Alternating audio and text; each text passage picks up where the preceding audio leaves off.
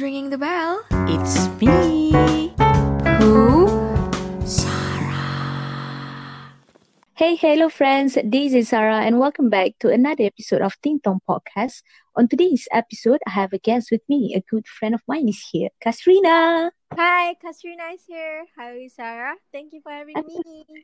I'm good. No, no, no. Thank you. Thank you for being here. All right. What do you do for living? I'm a makeup artist. Ooh, makeup artist, eh? What is your interest then? You shouldn't ask me if you know me really well. I love to go to concerts. I know, but my listeners don't know. And yep, Wow. this topic, we are going to talk about one of the COVID trend, which is virtual concert. And this is why I need to discuss as you're a concert goers gitu kan. I think it will Yeah. be fun lah. Pada you kan Kash, virtual concert ni macam mana?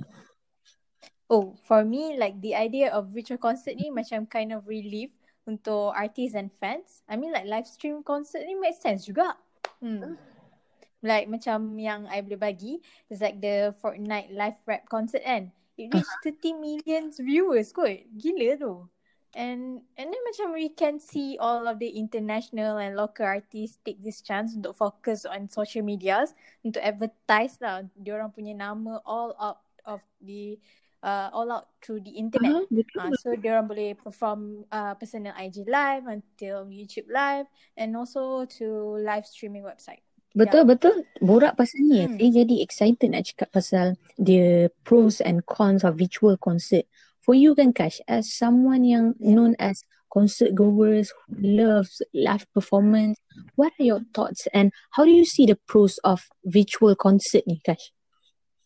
Oh, uh, for me, there's times yang macam suddenly I'm not in mood lah nak bergaul and rasa insecure nak bersiap. Kiranya I'm in that introvert mood. So what I can relate lah kan dia macam virtual concerts ni uh, can help uh, introverts and also yang semua yang ada anxiety nak pergi live concerts. Uh, so macam deep down inside mesti ada teringin juga nak tengok orang punya favourite artist perform. So this time semua boleh join. Logik, logik, make sense. Betul juga apa awak cakap. Saya tak terfikir. Oh, good point. Mesti diorang macam like, finally I can go to Kan? Because wujudnya virtual concert ni kan. Anyways, for me another good thing of virtual concert is those artist fans relationship are still there tau. Dia tak mati. Mm-mm. We can still create a Betul. bonding to through virtual. That's what I like lah. But for me, virtual concert ni banyak uh, cons dia daripada pros. Because uh, kalau untuk saya, good thing dia the floor is all mine. Saya tak perlu tolak Yeah. orang sekeliling time live. But I prefer uh, live performance, live concert ah because there's a lot of reason we love to go to live concert and Yep, and me too. Um, I think we all have like different kind of feeling macam going to live shows. true. Like it depends on the type of show and the type of concert goer. Like macam uh, for some, uh, the live show is about re-experiencing their favorite uh recordings in new kind of and meaningful way. Like macam for me, maybe it's about like losing myself in the four hour long dancing session. Ha, Ah, itu tu. Faham, faham. Pada saya, it's about the intimacy between the listener and the performer. And ada juga kat luar sana yang suka live show ni because it is a way to socialize with their friends, right?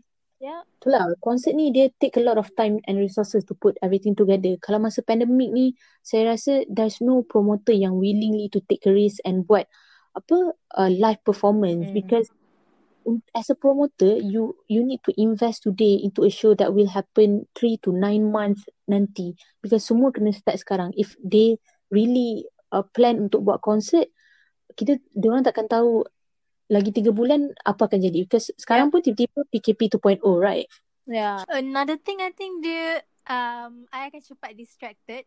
Like I tak boleh concentrate sangat even though uh, the floor is all mine.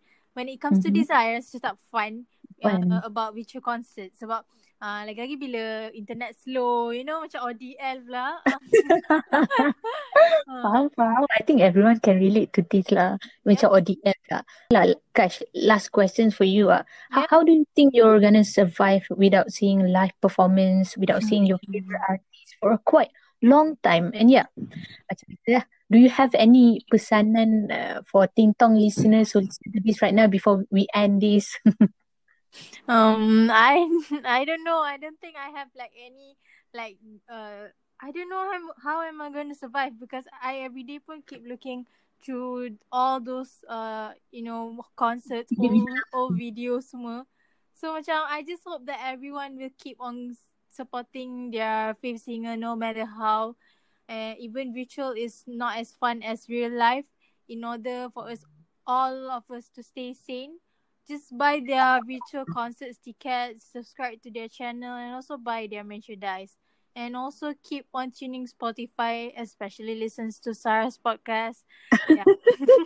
Ooh, okay. Yeah, promote eh. After all, I think we, we have to appreciate each other lah. Just support and appreciate everyone because everyone is impacted during this COVID. Mm-hmm. And I think uh, what I can conclude for today's topic is virtual concert is better than nothing. Uh, better daripada tak ada langsung. Yep. still fun. And I think, think that's it for today's episode. Thank you so much guys for being here. Thank you, Sarah. That's all for today's episode. Thank you for those who listen to this right now. Don't forget to tag me on IG stories, Sarah Elisha. Till next time, bye-bye. Bye.